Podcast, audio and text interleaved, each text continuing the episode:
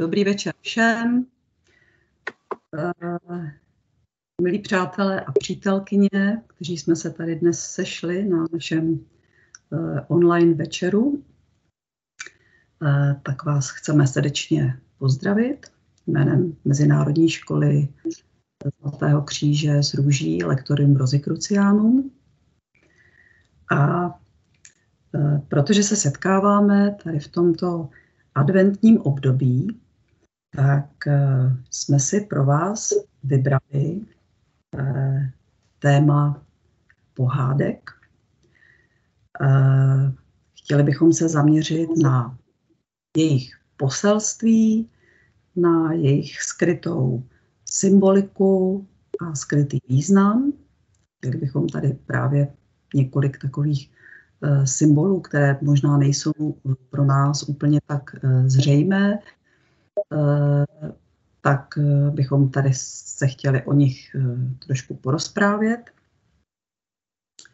A nejdříve takový úvod k těm pohádkám všeobecně. Pohádky každého z nás provázely vlastně celý život a určitě každý z nás od dětství jsme pohádky buď četli, nebo jsme je rádi poslouchali. A kdo máme vnoučata nebo děti, tak uh, určitě jim dopřáváme tady uh, krásné chvíle nad pohádkou. A určitě jim taky je dopřáváme třeba při večerním usínání a jsou to vždycky takové uh, hřejivé okamžiky společně trávené nad pohádkou. A jaké pohádky? Protože pohádky známe, známe spousta, ale my máme na mysli právě ty původní staré lidové pohádky, které se předávaly z generace na generaci. A ve svých sbírkách je vlastní téměř všechny národy staré kultury se starou tradicí. A proč chceme mluvit právě o lidových pohádkách? Protože právě v těchto starých lidových pohádkách a bájích se nám po trošku pohádkového děje zachovalo mnoho z mystických tradic našich předků. Po mnoho staletí byly pohádky něčím, co kolovalo mezi prostým lidem a co se předávalo dětem jako jakási moudrost ve velice jednoduchých, srozumitelných obrazech. A právě možná proto pohádky i my, dospělí, tak rádi vyhledáváme nebo se často k nim odkazujeme, protože tak, jak ty obrazy jsou v pohádkách velice jednoduše srozumitelně vyjádřeny, tak rádi právě tady tu jednoduchost, když někdy chceme na nějaký příměr ze života poukázat, tak rádi právě sáhneme tady po té, po té symbolice nebo po té srozumitelnosti, která právě v těch pohádkách je, že jako možná lépe, lépe bychom to ani jako nemohli vyjádřit, než právě v té pohádce, nebo z toho příměru té pohádky. Co je tedy pohádka? Pohádka zobrazuje skutečné děje, ne však fyzické, ale duchovní a duševní. Zobrazuje vyšší světy, které mají své vlastní zákony, svou vlastní přísnou logickou obraznost. Pohádka zobrazuje tyto zákony v jejich v jejich nejčistší a nejpravdivější podobě. Právě i ta, ta opravdovost, ta čistota vlastně těch, těch symbolů e, nás tak jako přitahuje a, a vlastně tak rádi se k ní vracíme. Je to jakási taková určitá jako jistota pro nás e, m, něčeho, co vlastně ani nedokážeme si vysvětlit a pojmenovat.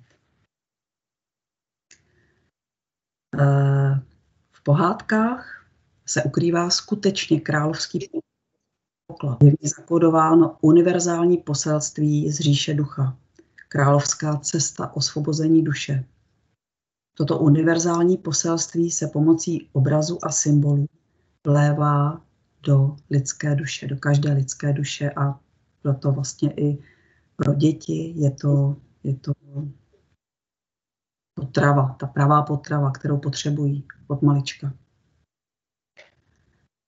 Takové pohádky sbírali v Německu bratři Grimmové, v Čechách a na Slovensku Božena Němcová, Karel Jaromír Erben a Pavol Dobšinský a taky mnoho dalších, ale tady tyhle bychom chtěli vypíchnout a vlastně jim zdát nějaký hold taky nebo poděkování.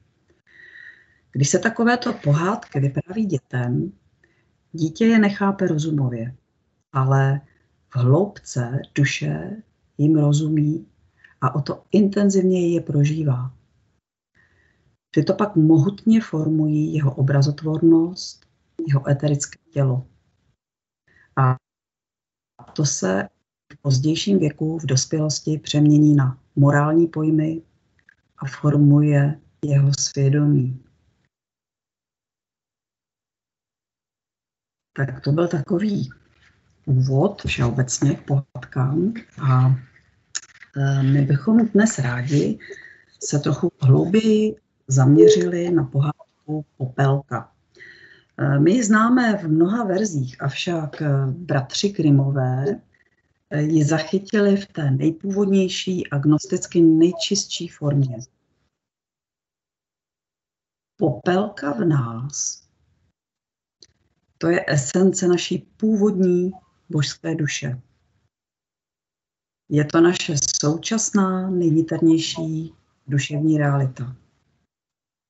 Jinými slovy můžeme říct, že popelka je jakýsi skrytý princip, který pochází z původního duchovního řádu, ale my už na něm nemáme žádný podíl, protože naše ego bylo a je uvězněno v tomto přírodním řádu, v tomto vnějším světě jevů.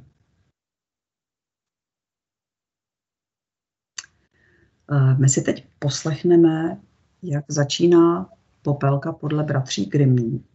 A my jsme tady ten dnešní večer koncipovali tak, že si vždycky přečteme takový zkrácený, ale, ale důležitý úryvek z knihy bratří Grimmů o Popelce, nebo Popel, Popelka, názvem Popelka. A potom vždycky k němu se pokusíme udělat takový krátký komentář nebo tak, jako si trošku přiblížit ty symboly, které právě tam v tom úryvku jsou uh, uh, řečeny, nebo které, které se vlastně v tom nacházejí. Tak přejeme příjemný poslech.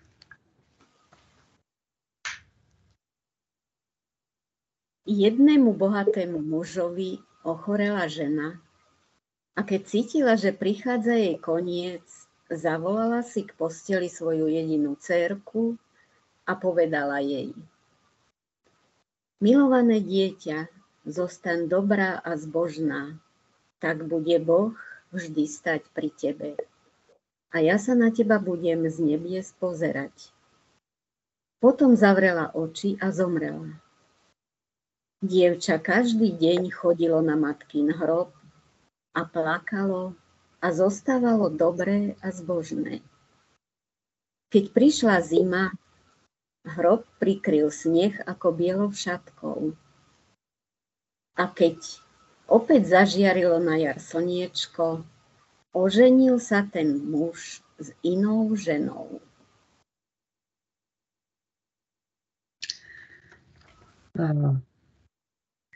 Když jsme v sobě na svých životních cestách konečně objevili popelku, odhaluje se nám vzácný poklad.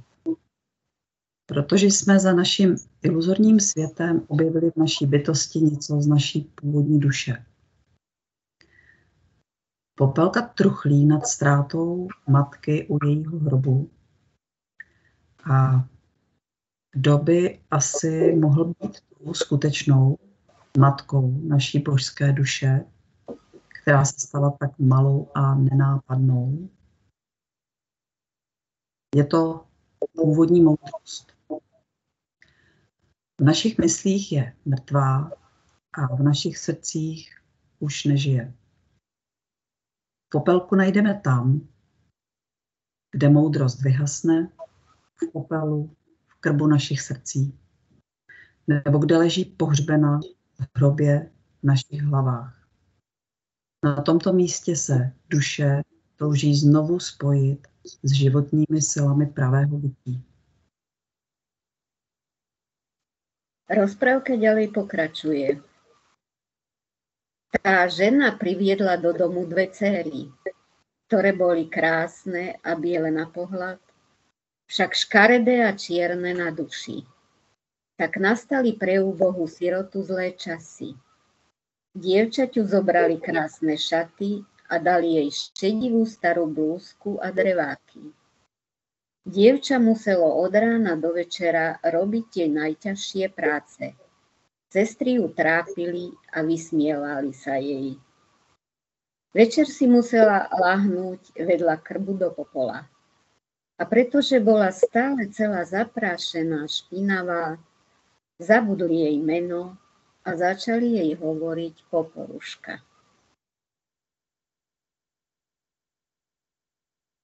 Čo nám tento obraz vypovedá? Tak dobrý večer, já bych pokračovala s komentářem tohoto druhého úryvku. Slyšeli jsme, že se objevila macecha jako náhradní matka. To by mohl být symbol právě našeho ega, které ovládá naši popelku, naši vnitřní duši. Slyšeli jsme, že macecha má dvě dcery. To je takové vyjádření toho, co vidíme kolem sebe, toho světa kolem nás, které, pro které je typický duálnost, dvojitost. Můžeme se na každou věc dívat v pozitivním i negativním smyslu. Máme kolem sebe dobro, zlo, nebo noc a den.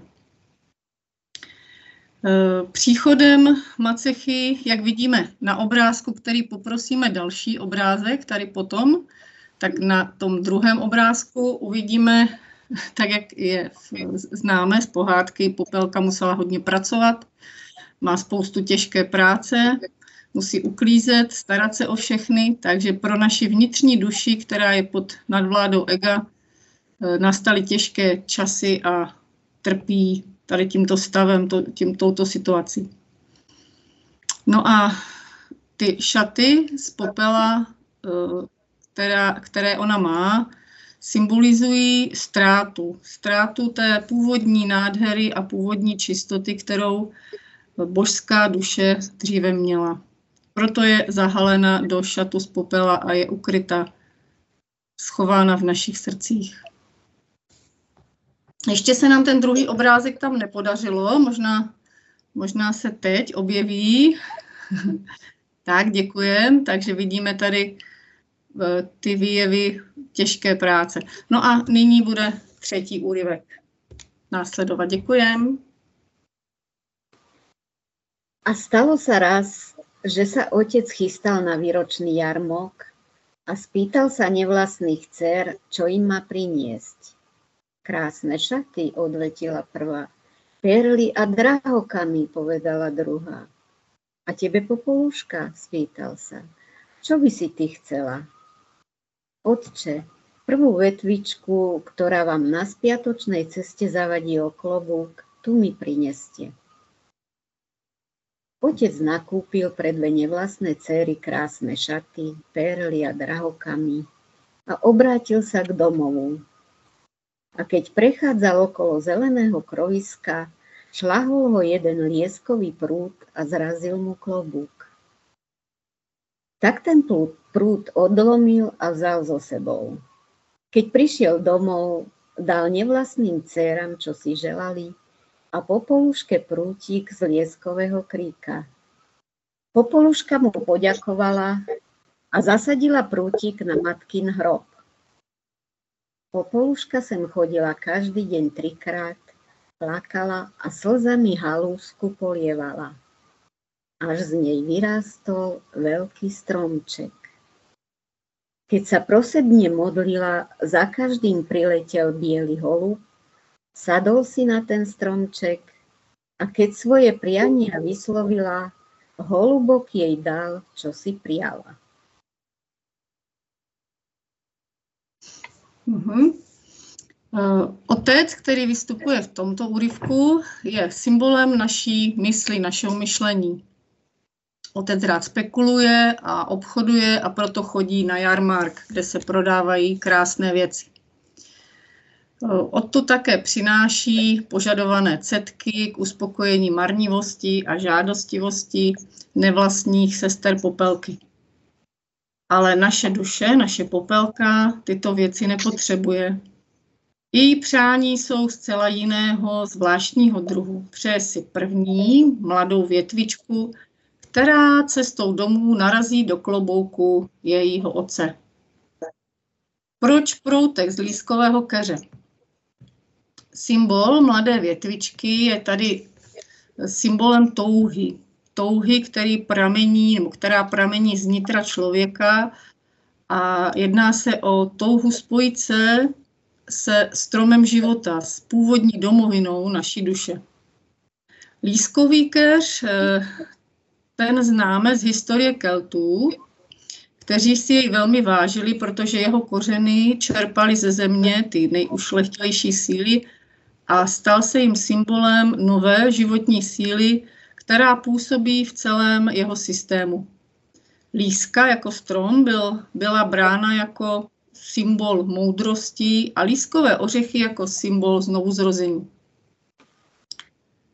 Stav sražení klobouku našeho otce v pohádce je zřejmý. Jedná se o to, že tato mladá větvička, která symbolizuje vznikající spojení s božskou oblastí, srazí, tedy zahání staré myšlení člověka a dává tak možnost, dává tak prostor pro nové myšlení a moudrost, která začne postupně vnímat a chápat impulzy z boží říše. Tak jako Popelka zalévá svými slzami malou větvičku, která postupně vyroste v košatý strom, tak také naše vnitřní duše touží po svém návratu do své původního domova. Přitahuje tak z této oblasti čisté, svaté síly do systému člověka, a určitým specifickým procesem, který můžeme nazvat alchymický proces, tak jak známe třeba ze starých knih, nám postupně vzniká nové vědomí. Strom si v našem systému můžeme jednoduše představit jako spletitost větví, nervových vláken s hlavním proudem hadího ohně kolem páteře. Tento nový strom nervových vláken je součástí nové duše, která se touží probudit. No a bílí holoubci, tak jak vidíme i na obrázku, to jsou takový poslové, poslové ducha, poslové pro duši, kteří odpovídají na její volání a jsou jí vždy nápomocní, tak jak ještě uvidíme dál.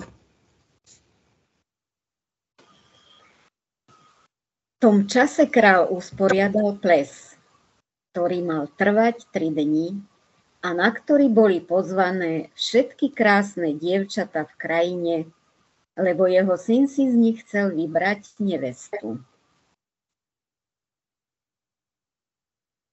Zastavme sa pri tomto, pri tomto podujatí, pri plese, ktorý sa určite neorganizoval pravidelne alebo veľmi často. To znamená, že ples bola mimoriadná udalosť. Slávnosť kráľa, ktorá vo svojom najvyššom zmysle je vždy duchovným sviatkom, stretnutím síl z ríše ducha a z ríše ľudskej duše. Toto stretnutie sa môže stať vrcholom v človeku, keď sa mu podarí doviesť cestu jednoty srdca a hlavy k dobrému koncu.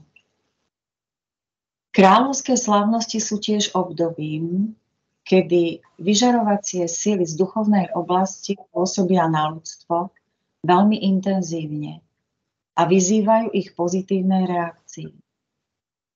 Možno, že aj my to cítime, alebo vy, ktorí ste sa dnes pripojili, že na všetkých nás pôsobia sily každodenne a ktoré nás vyzývajú k nejakej akcii, k nejakej, nejakej činnosti, pretože sa v nás niečo ozýva, sme hľadajúcimi, kladieme si otázky a hľadáme odpovede.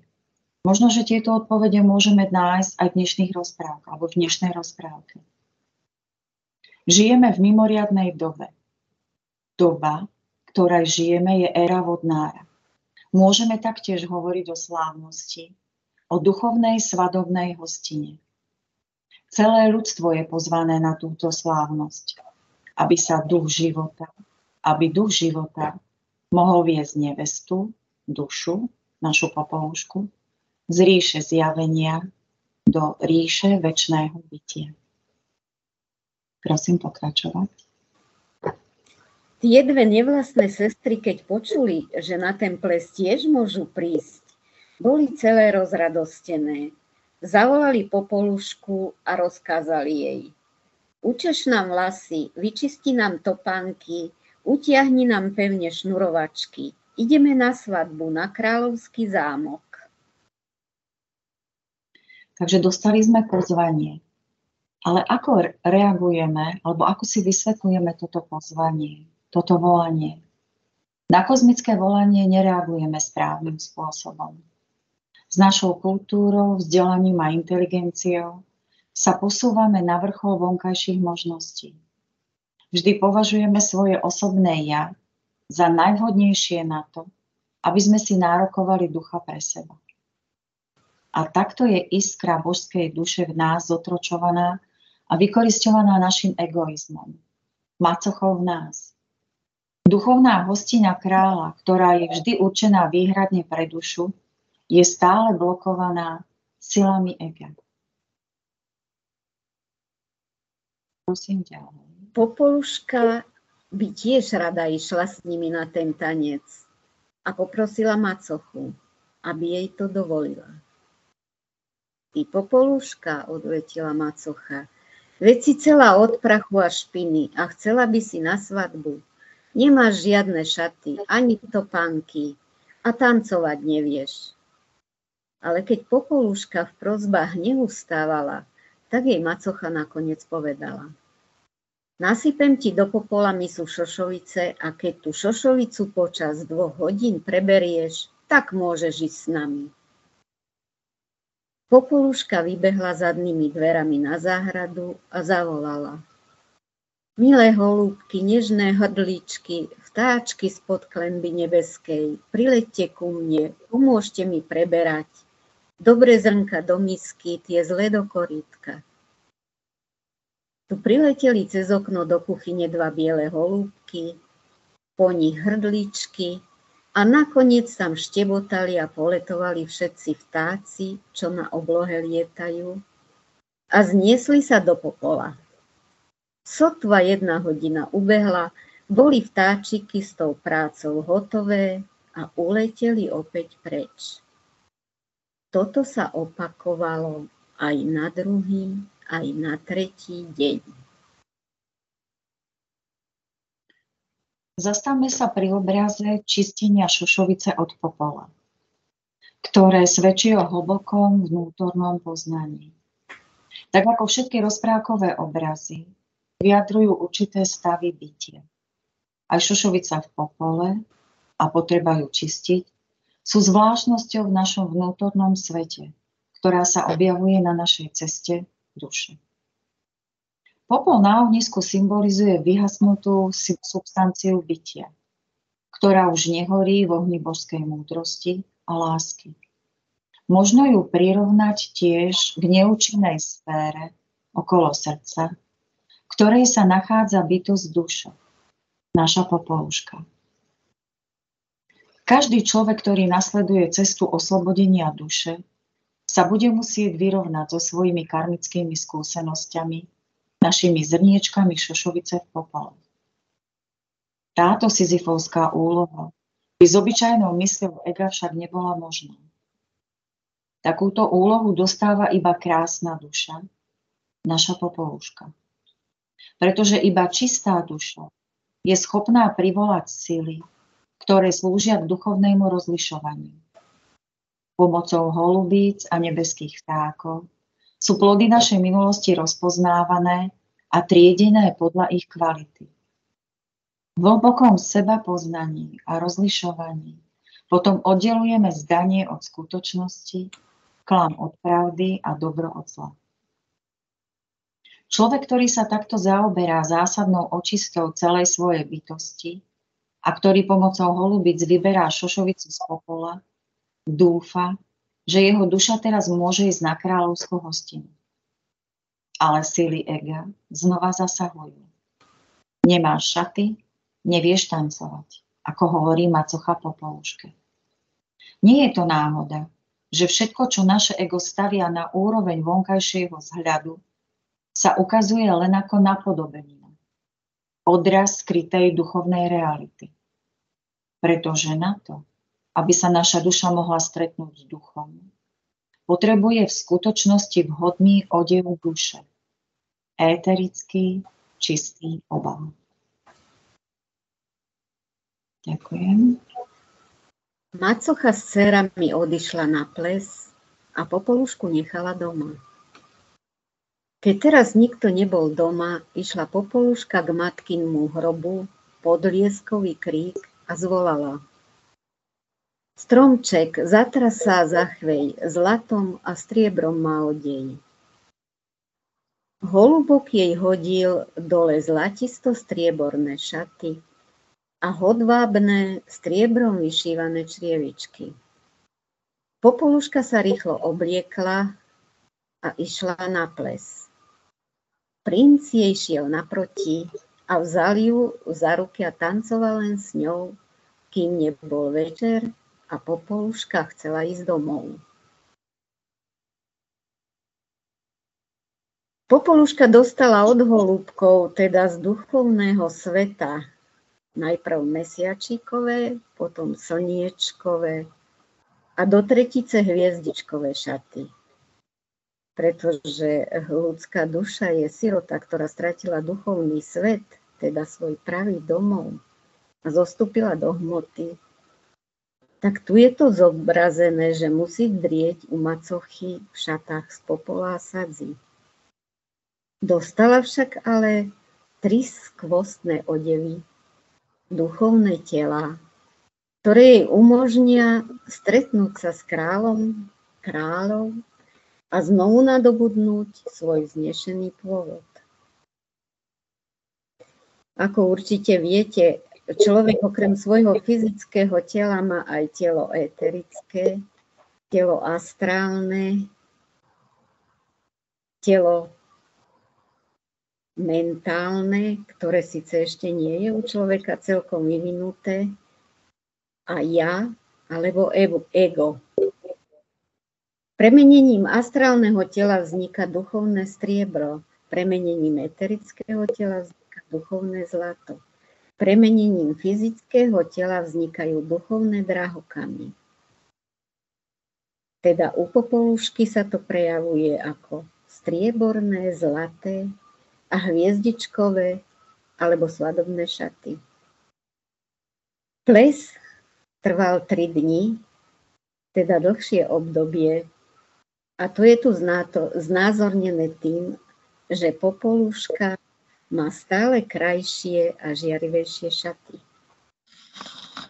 Tieto svetelné šaty však Popoluška nedostala len tak zadarmo alebo šibnutím čarovného prútika, ale tvrdou prácou na sebe, modlením na hrobe matky, spájaním sa s duchovným svetom, preberaním šošovice, ako to tu už bolo spomenuté. Rozprávka pokračuje. Princ ju chcel odprevadiť, ale Popoluška mu utiekla a schovala sa mu do holubníka. Tak tam princ čakal, kým neprišiel Popoluškin otec a povedal mu, že tá cudzia dievčina sa tam schovala. Starec pomyslel, to by musela byť Popoluška. A nechal si priniesť sekeru a holubník odtiaľ. Ale vo vnútri nikto nebol. A keď prišiel otec domov, ležala Popoluška vo svojich špinavých šatách po pole, lebo z toho holubníka dávno už zoskočila a bežala k lieskovému kríku. Tam si vyzliekla šaty a položila ich na hrob. Holubok ich zase odniesol a ona si obliekla svoj šedivý kabátik a uložila sa do popola v kuchyni. Toto sa opakovalo aj na druhý deň, kedy sa Popoluška ukryla na hruške. Tu nám vyvstáva otázka, prečo vlastne Popoluška uteká z plesu? Prečo nezostane hneď prvý deň s princom, keď sa mu páčila? Ona jemu a on jej. Keďže naša duša býva v oblasti, kde sa presadzujú zmysly, teda myslí sa tým telo človeka, bude stretnutie s duchom prebiehať len v noci, kedy fyzické zmysly spia. Na prvom plese tanec duše a ducha ešte nie je trvalý stav. Vyžarovanie duše, teda svetelný šat, je ešte slabé. A tak je duša prinútená stiahnuť sa späť do tela. Uniká a duch, ktorý ju chce nasledo- nasledovať, už k nej nedočiahne. V tejto rozprávke je to zobrazené útekom Popolušky po tanci s kráľovským synom. Kde duša uteká? A kde sa vlastne schovala? Prvýkrát skočí do holubníka, druhýkrát vylezie na hrušku a tretíkrát sa duša znovu stiahne do popola v krbe, teda hlboko do srdca, kde sa cíti bezpečne. Čo to znamená? Znamená to, že duša dokáže zmeniť polohu svojho vedomia rýchlejšie ako blesk a uniknúť tak rozumu aj nevlastným sestrám. Tam, kde sa spánok človeka stáva triezvosťou duše, môže sa znovu a znovu odohrávať tanec v posvetnej oblasti hlavy. Stretnutie duše a ducha. A odev duše bude stále žiarivejší. Ale duša je znova a znova prinútená prírodnými zmyslami človeka stiahnuť sa a duchu uniknúť. Rozprávka pokračuje ďalej. Tretieho dňa, keď sa ples začal a rodičia a sestry odišli, bežala Popoluška opäť k matkinmu hrobu a zvolala. Stromček zatrasá zachvej, zlatom a striebrom ma odeň. A holubok jej hodil dole šaty, ktoré, ktoré boli ešte krajšie a črievičky boli celé zo zlata. Keď prišla na ples, nevedel nikto, čo prekvapením povedať. Princ tancoval celú dobu len s Popoluškou a keď prišiel večer, Popoluška princovi zase rýchlo utiekla. Ale princ celé schody domu nechal natrieť smolou a, ke, a keď po nich Popoluška bežala, jej ľavá črievička sa prilepila na schody. Princ ju zdvihol. Bola malá, pôvabná a celá zo zlata. Druhého rána prišiel princ k Popoluškinmu otcovi a povedal mu: žiadna iná sa mojou nevestou nestane, len tá, ktorej táto črievička na nohu padne. Čo nám tento obraz z rozprávky chce povedať? Každá ľudská duša, ktorá sa približuje k duchu, je skúšaná, či jej jednanie vyplýva z skutočného stavu jej bytia. Práve v nešťastných situáciách, ako je tu prilepenie črievičky smolou, sa ukáže, ako reagujeme. či sme dobrí a pravdiví, alebo či to len predstierame. Čo nájdená črievička prezradila princovi? Črievička je malá. To znamená, že človek je skromný a pokorný. Je z ľavej nohy. Potom srdce určuje životné kroky človeka. A že je celá zo zlata, svedčí o neotrasiteľnej oddanosti najvyššiemu duchovnému cieľu.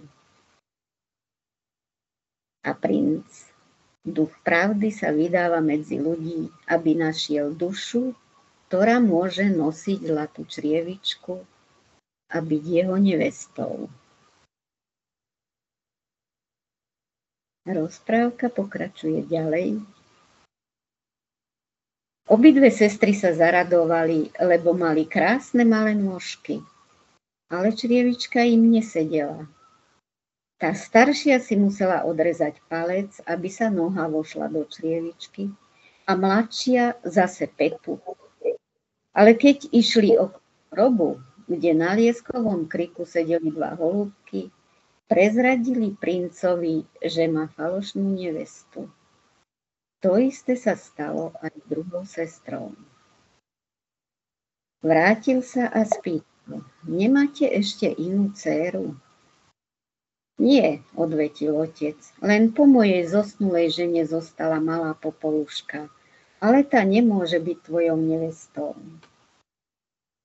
Po princovom naliehaní nakoniec priviedli popolušku.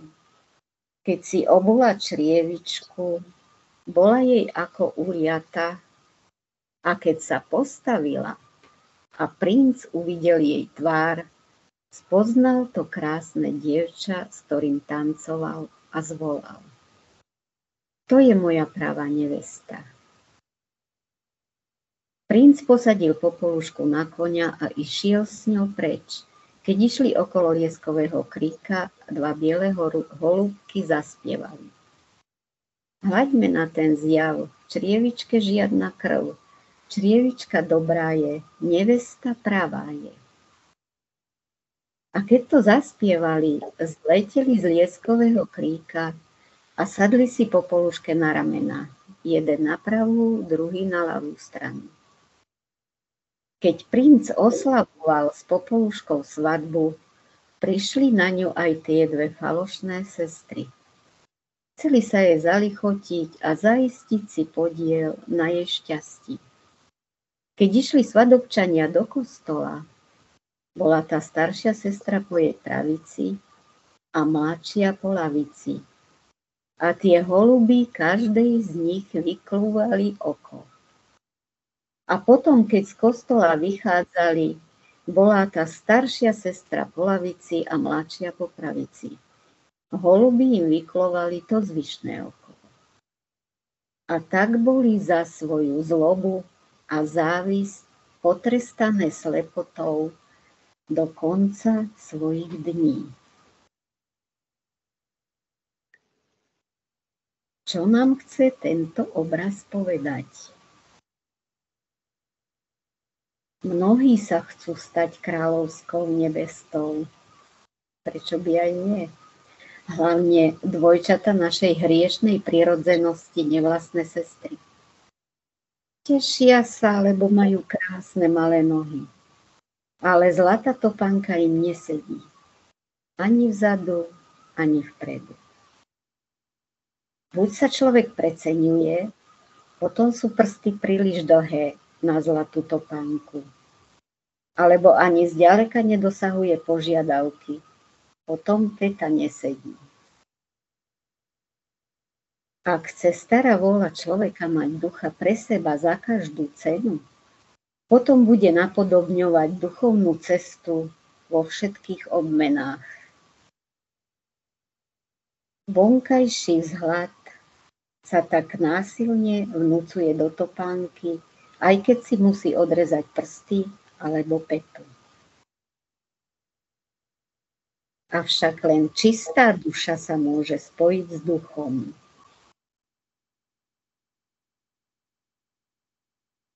Pokiaľ si niekto skúša obu zlatú topánku bez toho, aby jeho srdce bolo zamerané na božský cieľ a bez právnych pohnutok, priťahuje súd holubíc. Už sme to tu počuli viackrát. Holubica je symbolom duchovnej sily, sily čistého rozlišovania a pravého poznania. Čo to znamená skutočné poznanie? Najvyššia kozmická radiačná sila pôsobí na ľudstvo. Znepokojuje každého človeka a nabáda ho znútra k očiste a obnoveniu. Vo svojich srdciach to ľudia zažívajú ako nepokoj. Nikto tomu nemôže uniknúť. Kto však na túto silu nereaguje pozitívne, to sa jej nechce prispôsobiť. Toho táto sila, súd holubíc, svojou ohromnou nádherou oslepuje. Takýto oslnený, slepý človek zostal na okraji cesty. Emárnil svoju šancu zúčastniť sa kráľovskej slávnosti. Čo povedať na záver? Kráľovská svadba, svadba ducha a duše bola veľkolepá. A jedného dňa sa aj naša duša vo svojom novom svetelnom ruchu, vo svojich nádherných svadobných šatách spojí s duchom. A takto zrodený nový človek si bude vedomý svojej veľkej zodpovednosti za celé stvorenie. Potom si na jeho plecia sadnú dva holúbky. Jeden na pravé, druhý na ľavé plece a pod ich ochraňujúcimi krídlami lásky a múdrosti obnoví v sebe práve bytie a vydláždi cestu k tomuto vnútornému bohatstvu pre všetkých ľudí. Pretože je to univerzálna cesta celého ľudstva. Tak nám skončila táto krásna rozprávka.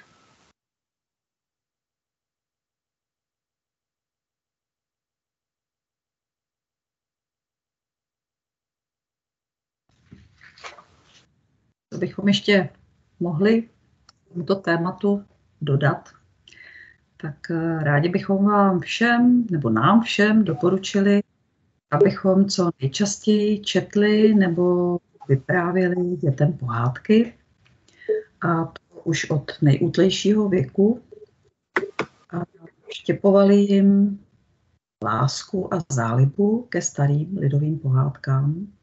A čím dříve s tím začneme, a čím dříve začneme dětskou dušičku koupat v těchto čistých éterech, pak láska tady k těmto hodnotám, které jsou obsažené v těchto pohádkách, bude dítě provázet potom celý jeho život. A potom tyto, tyto mystické pravdy, které vlastně tady jsme dneska si i rozkryli v těch komentářích, zasejí semínko do dětské dušičky, ale vlastně když to takhle začneme na ty pohádky nahlížet, tak i vlastně do těch našich dušiček a jednou mohou vykvést v krásnou květinu.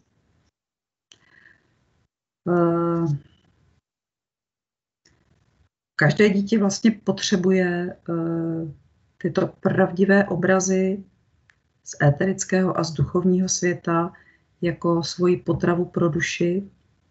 A když místo toho mu nabízíme takové ty vykonstruované, vyspekulované, rozumně vyspekulované obrazy nebo nesmyslné příběhy, které nemají vůbec žádný pravdivý vztah ani, ani k té skutečnosti tady té pozemské, tady námi prožívané a už vůbec ne k duchovnímu světu, tak potom ta dušička toho dítěte hladoví právě po té opravdovosti, pro, té, po té obrazotvornosti, po té pravé obrazotvornosti, kterou vlastně nedokáže nikde v tom světě najít.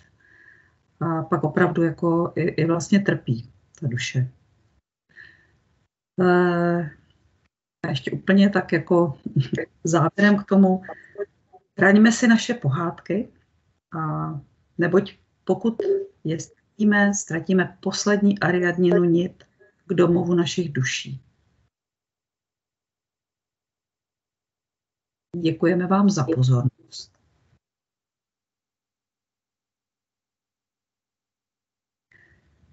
A teď bychom rádi, pokud by ještě byla chuť a čas, tak tady bychom dali teď rádi prostor pro vaše nějaké podněty, nějaké vaše zkušenosti, jestli jste slýchávali, četli ve svém dětství, mládí, pohádky, jestli je čtete teď svým dětem nebo vnoučatům, co pro vás pohádky znamenaly v dětství, co pro vás znamenají třeba teď. I právě teď třeba v tomhle období, protože teď opravdu ty Vánoce jsou takové období pohádek, i právě z médií k nám ty pohádky přicházejí ze všech možných stran a kanálů, takže, takže kdo má televizi, tak tomu a určitě neujde. A teď, teď, teď prostě máme možnost se tady tak jako sdílet, sdílet nějaké společné zkušenosti.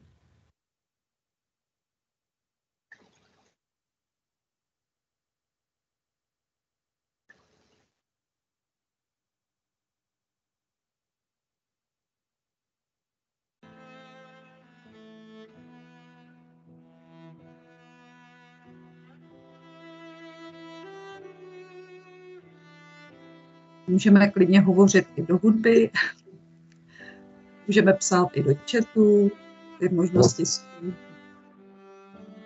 různé.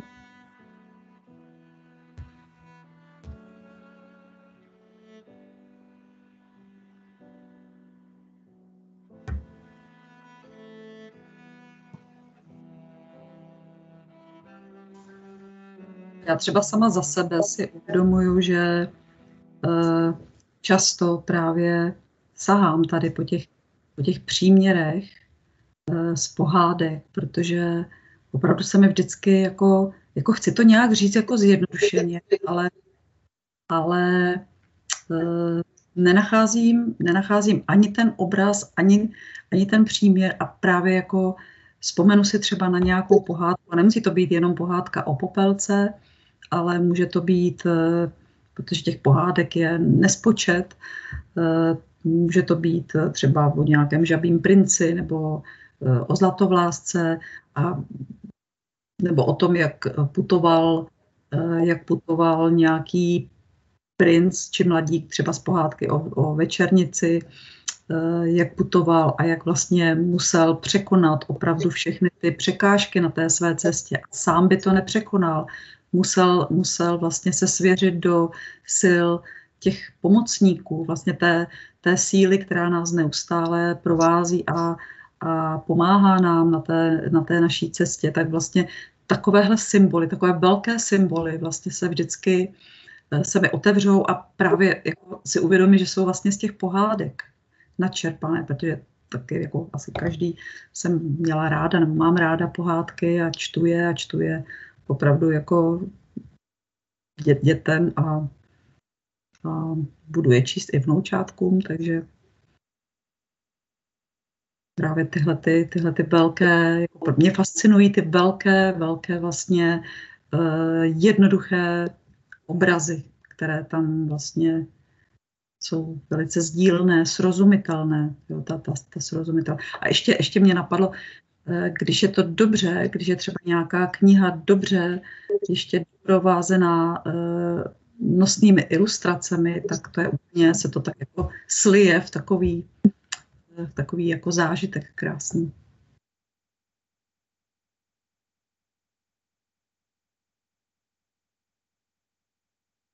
Určite tie ilustrácie sú veľmi dôležité, tak ako si spomínala, pretože keď čítame rozprávky takým maličkým, dvojročným, trojročným, keď začíname, tak oni to v podstate aj cez tie obrázky najskôr vnímajú a potom teda vnímajú aj ten text, takže určite aj tie ilustrácie a preto si myslím napríklad na Slovensku obraz e, rozprávky, e, ktoré zbieral Pavol Dobšinský, boli us, ilustrované m, umelcom Benkom, ktoré sú naozaj veľmi hodnotné obrázky.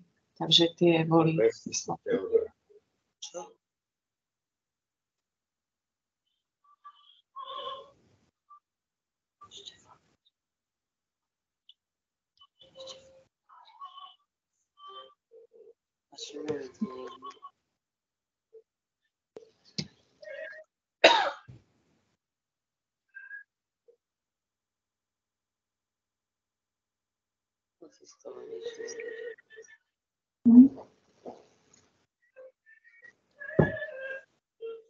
No mě teda napadá teďka tak spoustu tak jako různých myšlenek se mi e, víří v hlavě, ale e,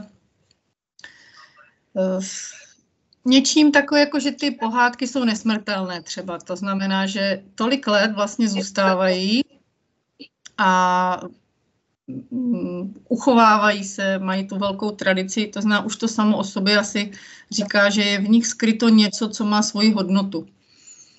E, možná ta, třeba ta hodnota není, nebo ten význam není zjevný hned, ale něčím vlastně, když si to i ty děti čtou před spaním, nebo my si to rádi čteme, tak vnímáme, že není v tom jenom ten příběh, který, který nějak hovoří v těch obrazech, ale je v tom skryté ještě něco víc, že vlastně ten, ten příběh samotný nebo ta pohádka je psaná takovým zvláštním jazykem, který hovoří který nejenom k tomu našemu vědomí, k tomu našemu rozumu, k tomu našemu myšlení, které třeba něčím i přemýšlí, ale vlastně hovoří i přímo k té vnitřní duši, k té, k té popelce.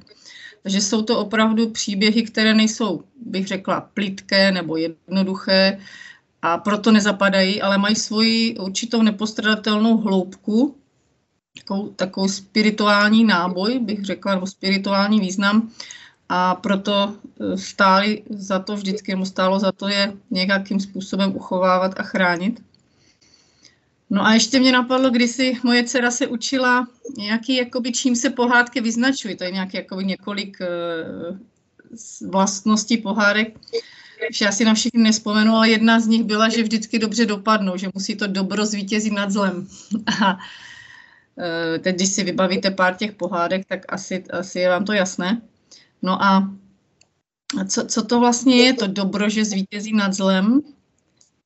Tak zase je to něco, že jakoby ta popelka tady, že z toho popela se nám očistila, vstala, vyměnila ty šaty, tak uh, asi bychom všichni teďka nějak pochopili, že je to to, že ta naše vnitřní duše, ta božská duše, ten princip, který je skrytý v těch srdcích každého z nás, svým způsobem, životem tady na tom světě, dostane ten prostor, aby, aby se probudil jako ta šípková růženka a mohl vlastně nějak prozřít a vrátit se tam, odkud, nebo od tam, kam patří.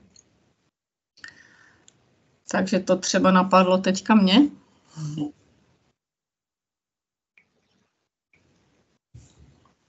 Ještě tady nemluvil žádný muž, jak jsem zjistil, tak jenom... Jenom za mě byla to překrásná pohádka, kterou jste přečetli i s tím vyjádřením, s tím významem. Já si myslím, že u každého rodiče je skutečně velmi, velmi důležité, aby pochopil ten význam té pohádky a nasměroval, hlavně ty klasické samozřejmě pohádky, na vnímání těch svých dětí. Ale ne, není to jenom to čtení, ale je důležité taky, kdo tu pohádku čte, v jakém stavu se nachází. Jestli skutečně to, co čte, je taky i to, co on sám prožívá. Jo? A proto bych přál všem, aby všichni, kteří máme ty děti vedle sebe, ať vlastní nebo vnoučata, tak aby prokonali sami v sobě tu popelku a tím svým vystupováním ukázali těm dětem tu pravou cestu.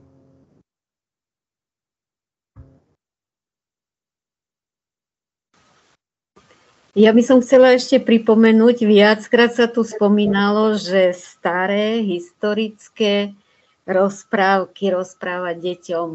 Je to pravda, pretože všetky tieto krásne rozprávky sú už poprerábané a, a vlastne tie nádherné duchovné obrazy a symboly, ktoré sú v tých starých rozprávkach, tak týchto nových nových už vlastne nenájdeme. Všetko je to prerobené, preinačené. Takže skutočne by som chcela zdôrazniť, že pokúšať sa deťom rozprávať tie staré rozprávky.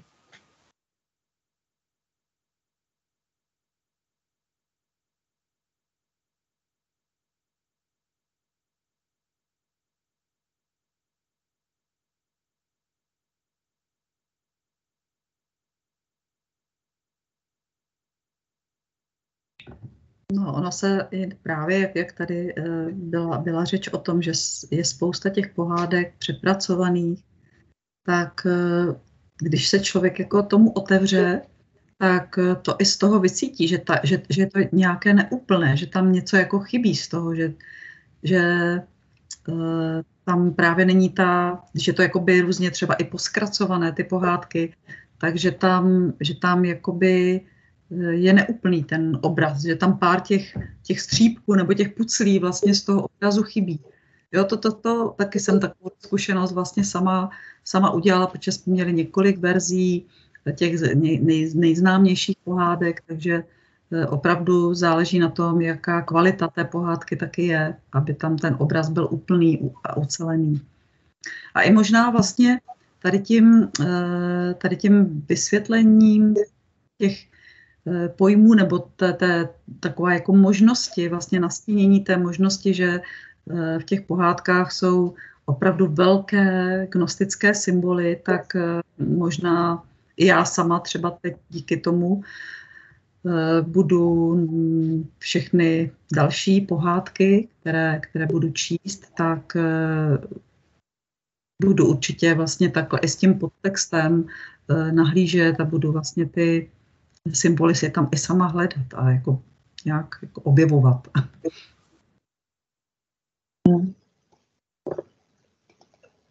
Tak budeme dúfať, že je to inšpirácia aj pre tých, pre tých, ktorí sa dnes pripojili. Možno, že zmeniť pohľad na tie rozprávky, pretože naozaj niektoré veci si možno, že na prvý pohľad vôbec neuvedomíme, ale keď, nám, keď si niečo takéto vypočujeme, tak nás to nutí zamyslieť sa. Presne ako si povedala, že môžeme s tým začať aj my, aj pri tých ďalších rozprávkach, možno, že sa nad tým zamyslieť, že čo vlastne chcú povedať.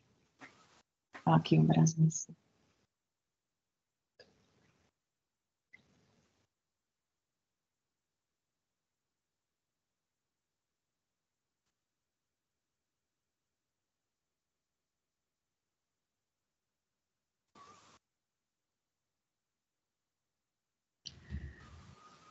Tak já jsem teď koukla na hodiny a máme, máme přesně, přesně hodinu e, trvání našeho pořadu, tak ještě možná, kdyby, kdyby někdo ještě měl k tomu, co, co říci, nebo chtěl přispět, přispět nějakým svým postřehem, tak ještě, ještě chviličku dáme prostor.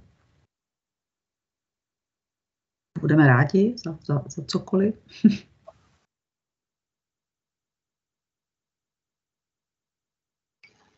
Může to být konkrétně k popelce, kdyby, protože to je opravdu tak jako pro nás notoricky známá a oblíbená pohádka. Vlastně jako jsou i takové jako spojení, že jako děti, děti a lidé vlastně popelku milují, protože byla několikrát i sfilmována, takže vlastně ji hodně, hodně jako lidí zná v různých jako verzích e, sfilmovanou, ale Vždycky, vždycky opravdu jako je dobré, když by člověk by chtěl sáhnout po, popel, po, po pohádce, tak opravdu jako dát si s tím tu práci a sáhnout nebo vyhledat si uh, tu, tu původní verzi, že tam je opravdu ten obraz je prostě komplex, komplexní a úplný.